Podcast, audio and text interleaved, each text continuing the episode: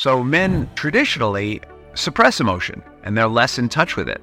Women are deeply in touch with emotion. It turns out that women read emotions better because in the world, the nurturer, reading emotions is very important. And they do it much, much, much, much better than men.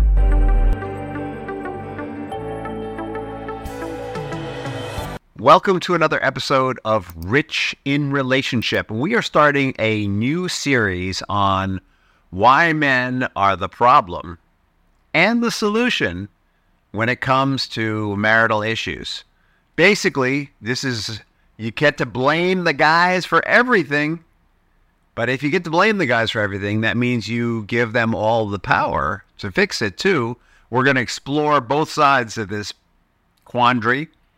And it's just a perspective, by the way. I mean, in real life, we know relationships, it takes two to make a relationship. Today, we're going to talk about the good, the bad, and the ugly. That's right.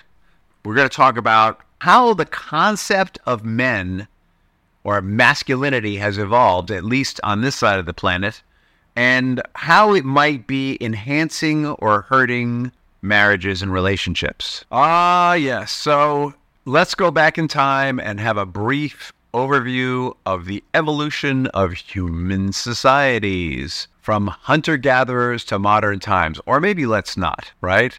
In a nutshell, the role of men until very recently was largely influenced by the need to survive. No matter what your story of creation is, the reality is that until very recently in human history, we were scratching and fighting to eat right? What most people did every day was try to find food. And some people did better with it than others. And this need to survive showed up on a lot of different levels. There's hunting, there's gathering, there's dealing with other people, savory characters and unsavory characters. And the fact is that men are physically larger and their bodies, uh, the male bodies take physical abuse better than female bodies they're better equipped for fighting, hunting, that kind of thing. And I'm not saying that women can't fight. And I'm not saying that women can't hunt. But what I'm saying is when we look at the male body and we look at the female body, the female body is really good at in terms of survival, nurturing and sustaining and birthing, right? Things men just can't do. Men cannot birth, men cannot nurture children with their bodies the way women can. It's just, this is just a fact. So, what does that mean? That means that traditionally men have been, let's call it a warrior archetype. And not all men are warriors. And we went, when we went to farming from hunting, a lot of that changed. But just get that widely agrarian society where there's a lot of farming, that's a fairly recent thing, last few thousand years. And there was still a lot of fighting and hunting that went on up until very recently. So the archetype of the warrior is strong, unyielding, provider, and protector. And protector and provider, I'm going to separate provider for a second. Protector, obviously, because men were physically bigger and because they were raised to protect and to hunt and to fight off other groups that might be predatorial in regards to their family or their town or their tribe or whatever. Provider, I almost think is unfair because when it comes to farming and gathering, women kick men's asses. Provision today shows up as taking something and making more of it. That's the role of the man when it comes to provision. You know, today women might earn more than a man, but the man very often has the role of what to do with that um, and how to make more of it. What does that mean? Well, actually, let's before we go to what what does that mean, let's talk about the the why of that. Why men? It's not just that they're physically bigger, it also has to do with brain structure. Um, the male brain has less connections between the right lobe and the left lobe. Women brain has more connections between their left lobe and the right lobe. And as a result, women use their brain 5% more efficiently than men because they move around between the two lobes much more easily and much more freely. Uh, what that means is that men, because they move between the lobes less freely, tend to be more linear, right? One lobe is creative, one lobe is logical. Men tend to hang in one lobe and they tend to be very linear and very methodical about that one thing that they're doing. Whereas women will move around between the two. They'll have a better blend of creativity and logic than men will. And so, because men are very linear and focused, they are great at blocking out sounds like what a baby crying. They're really good at hearing small breaking branch. They're very focused. They have not very good peripheral vision, as it turns out. It turns out women have better peripheral vision than men. It turns out that women read emotions better because in the world, the nurturer, reading emotions is very important. They need to be able, the child comes in the world, they have no way of expressing their emotions other than the way that their body moves and how emotion expresses itself in literally micro expressions because babies have little or no control of their bodies. And women, because they are the role of nurturing those children, need to be able to read those emotions. And they do it much, much, much, much better than men. All right. Men are really good at being linear and they tend to not see a lot of value in emotion. Like when you're hunting or fighting, being in touch with your emotions is not always helpful. If you're really afraid, right, it's not going to help you if you're really, really hungry, it might get in the way of your being able to hunt properly. So men traditionally suppress emotion and they're less in touch with it. Women are deeply in touch with emotion. By the way, why men are such a big freaking problem in relationships, right? I mean, relationships are all about emotion. Men tend to be very utilitarian about relationships. They tend to be very linear about relationships. But if you're going to be in a relationship with a creature that's all about emotion, suppressing your emotion and being linear are you going to be your greatest weaknesses. This is why men are the problem. Okay? And the other thing is that children need emotional presence whether they're male children or female children. You know, the the distinction between male and female children is less pronounced until they hit adolescence. And so and I'm actually sort of interested in what happens to testosterone and estrogen levels pre-adolescence. I'm going to do some research on that. But the development of these connections between the two lobes and the linear uh, development of male brains, this has everything to do with the, tes- the presence of testosterone and estrogen. I'm going to guess that pre-adolescence, those levels are less distinct in male and female children. And then when they hit adolescence, that's when those things kick in. But I don't know that for sure. So I could be talking out of my keister when I say that. I'm going to look into that. But we do know that children, in children, the needs are are fairly similar, though boys definitely have one set of behavior and girls have another set of behavior. And you know what? Maybe I have a very traditional mindset on that and I need some education, but that's my mindset on that today. All right. So men are stoic and they have a lot of emotional suppression, but they don't lack emotion. We don't lack emotion. We have emotion. We just tend to compartmentalize it. So along comes industrial society and everything starts to change. And the realization that men and women are equal but different really starts to manifest, right? We finally give, women finally have the right to vote for example. Boy, that took a while. They were the last people to get the right to vote. There's property, there's wealth, there's inheritance. And in the earliest earlier phase of the Industrial Revolution, men were the primary breadwinners. And we have finally come to a time where women can be the primary breadwinners. And when women are the primary breadwinners, because culturally that hasn't been the norm for thousands of years. For the most part, it hasn't been the norm for thousands of years this can be very disruptive. Men are the problem, right? Now, roles have changed.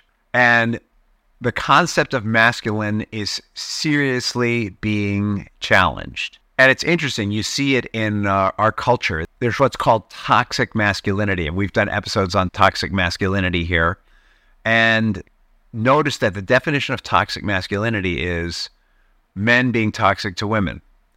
And then there's what's called toxic femininity. And toxic femininity is women being toxic to women. So the toxicity is defined from an underdog, oppressed group point of view. It's basically comes out of the women's liberation movement, and it's an effort to end that the toxicity of the view that women are less than in some way, shape, or form. I would argue that since we know that men and women are equal, toxicity is something different than simply the oppression of women. Toxicity is the oppression of any individual for any reason. The putting on any individual being less than, that's the enlightened version of toxicity. But we see men being accused of being toxically masculine when they embrace an old school view of masculinity. I'm the man, uh, men are physical, and if you don't like it, tough. And it's interesting because, you know, what gets men into a relationship, women are drawn to men, and this is statistically proven. They're drawn to men who are good providers. By the way, they're not necessarily um, physically strong, but they can provide protection. They make it. They are providers. They provide safety, and so you move into it. Now we moved into an era where men who are capable of making a lot of money and creating safety for their women with that money are very attractive. Not necessarily men who are seriously butch and buff, though women like that quality too. And men are still attracted to women who are what? They have big hips and they're good child bearers. They're attractive and they're good child bearers. That's physically attractive. Women are less concerned about physical attraction and more concerned about the ability to provide. And that's very ingrained and um, historically grounded and genetic, I would even argue. All right, so the good qualities of men uh, the things that we celebrate are courage, leadership, strength, and resilience, except we don't celebrate it when that leadership is at the expense of others. That's what we're calling toxic masculinity. And the problem that many men are having today is how do I lead in this men and women are equal society? And now there's a permission now for men to be more vulnerable and a permission now for men to have their emotions. And the thing is that men aren't good at that.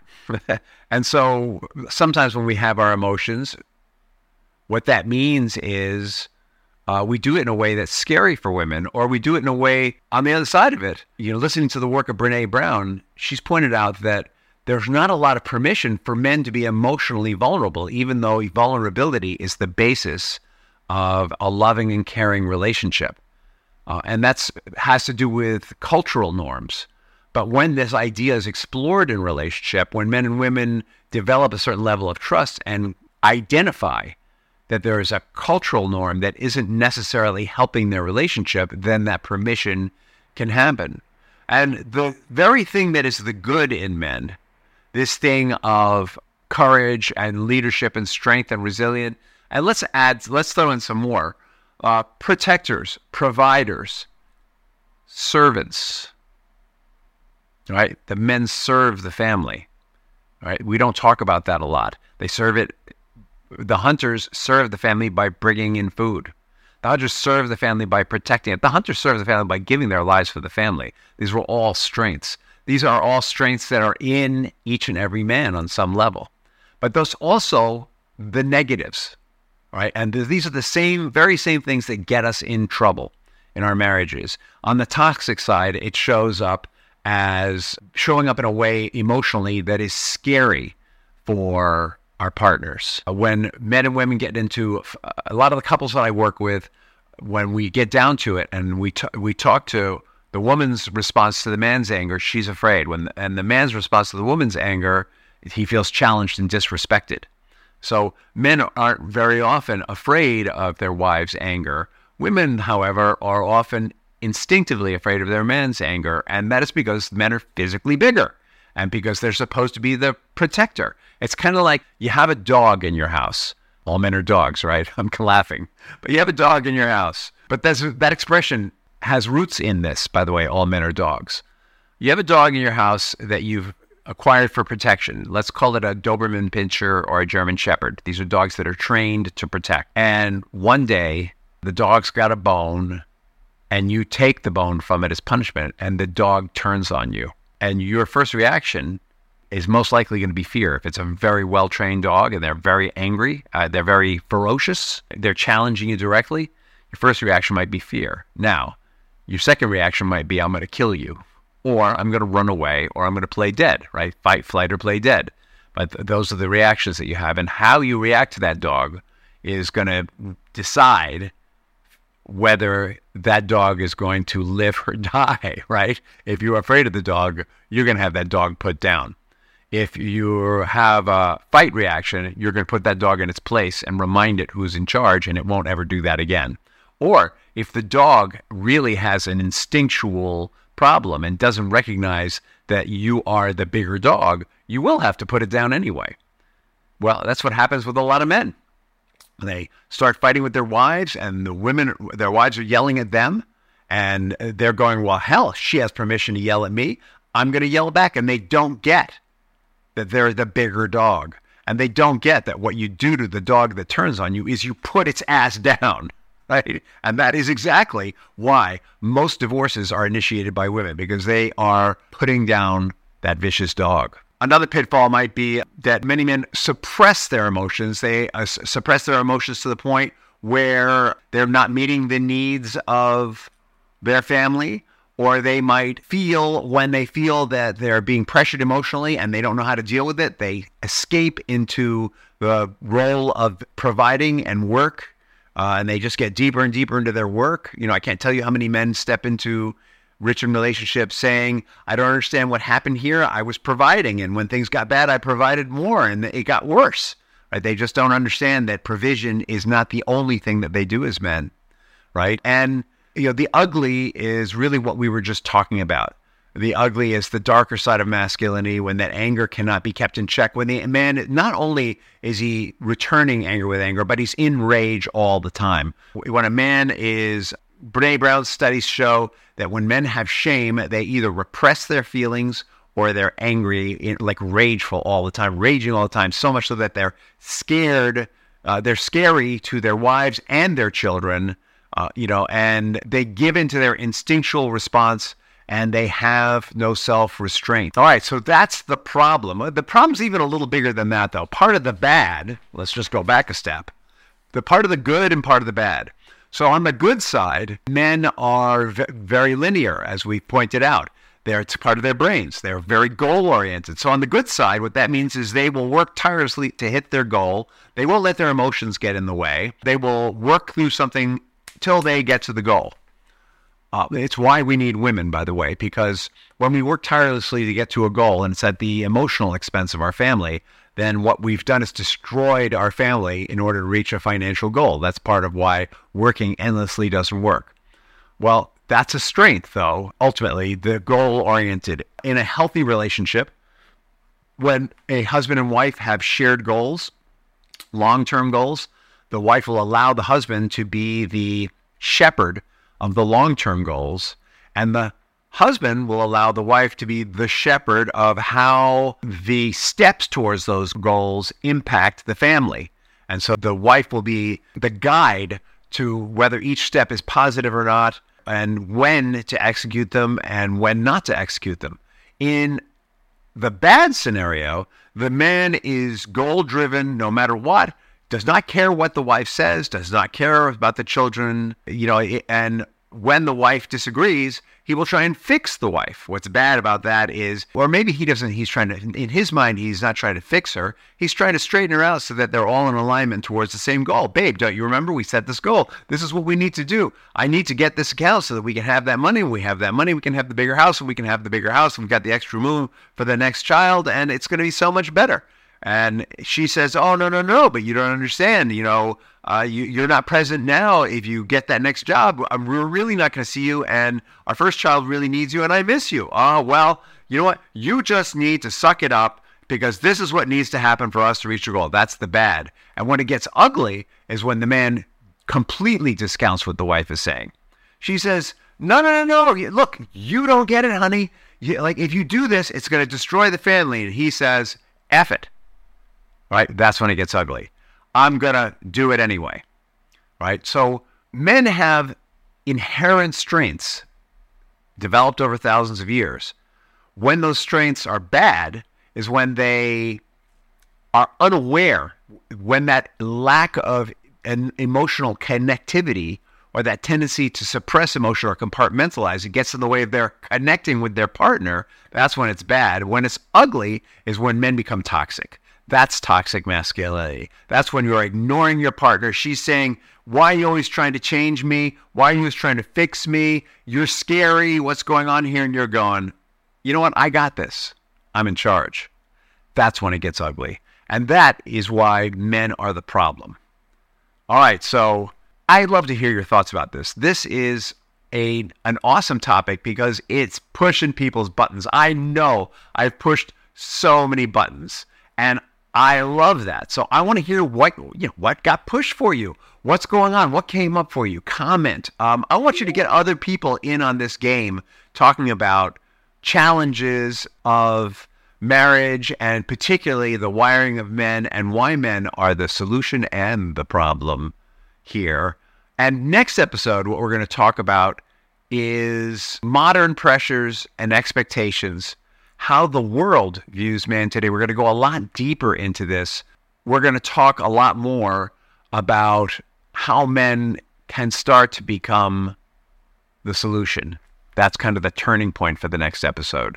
Thank you for listening and have a great day. Oh, and don't forget to subscribe.